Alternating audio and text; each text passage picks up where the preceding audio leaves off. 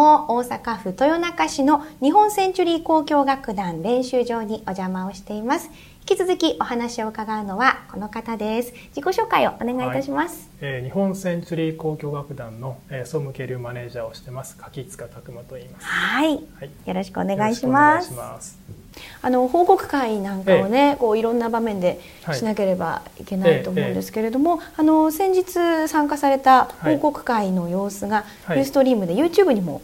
上がっているのを見せていただいたんですが、あの柿塚さんがね、オーケストラは必要なのかなっておっしゃってたのが、こうみんな衝撃を受けていたんですよね。ご自身関わられてる中でどうしてそういう言葉が出てきたんでしょう、えー、そうですね、うん、そのオーケストラで働いてるんですが、うん、その一つ一つの自分に問いかけてるというか、うん、あの特に我々がまあその経済的に厳しい状況になった時に、はい、音楽は必要ですよと、うん、なので我々は大事なんですよって言い方をよく耳にするんですね、うん、でも私自身それは納得いかないんですね、えそのアートが必要だって思う人がいたとして、うん、でそのアートの中に中の一つとして音楽が必要だっていう人がいたとして、はい、でその音楽はじゃあクラシックじゃなくていいんじゃないのっていう。いろんなジャンルがありますもんね。なんでクラシックなの？っていうこともありますし。じゃあそのクラシックが大事だとしても、それがオーケストラである必要があるのか。生の演奏である必要があるのかどうか。っていうことと。でじゃあそのオーケストラっていう音楽がやるためにオーケストラ必要なのかもしれないけど、じゃあそのオーケストラが今みたいな組織の在り方でいいのか、でじゃあそうなった時に今度はじゃあそれを本当にあの税金であるとか、うん、企業からの寄付であるとかで支援することが必要必要なのかっていうことをやっぱり常に我々考えていないといけないと思うんですね。あのそれはいろんなアプローチの仕方があると思うんです。オーケストラというのは必要なんですと。これはもう社会的に必要なので我々はそれをあの継続していく義務があるんだって言ってあの熱い思いを持って仕事をする人も必要でしょう。でも僕はそれだけではいけないと思うんですね、うん、例えば、えー、ここにいくらかのお金がありますと。でそれでじゃあ町に病院を作りましょう、はい、いやオーケストラを作りましょう。あ,、うん、あるいはいや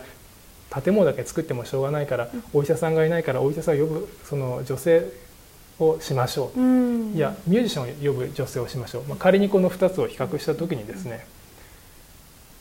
その世の中の何パーセントがいや病院じゃなくてオーケストラだよって言ってくれるのかなって思いますね。だからそれだけ真剣に私たちが考えてオーケストラっていうものを、うん、運営していかないと、はい、社会にとってオーケストラのどの部分が必要なのかとか、必要な、えーにえー、必要だと言ってもらうためにはどういうアクションを起こさなきゃいけないのかっていうことを、まあ、考えてるし逆に皆さんにも問いたいなと思ったんですね。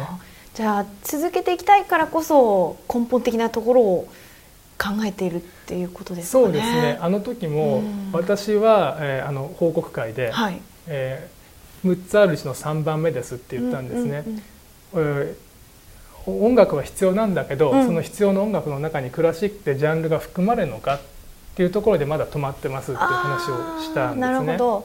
でそうなんです。あの、うん、僕はあ高校大学で音楽の高校と大学を出て、はい、テューバを勉強してたんですけど、うん、その時にやっぱりあとってもいい先生に恵まれたので、音楽っていうのはあの音を使って他者とコミュニケーションを取ることだよっていうふうにずっと教わってました。でもう一つは音楽っていうのはその自由を獲得するための手段なんだと。人間が自分のポジションとか社会的な役割とかそういうものを置いといて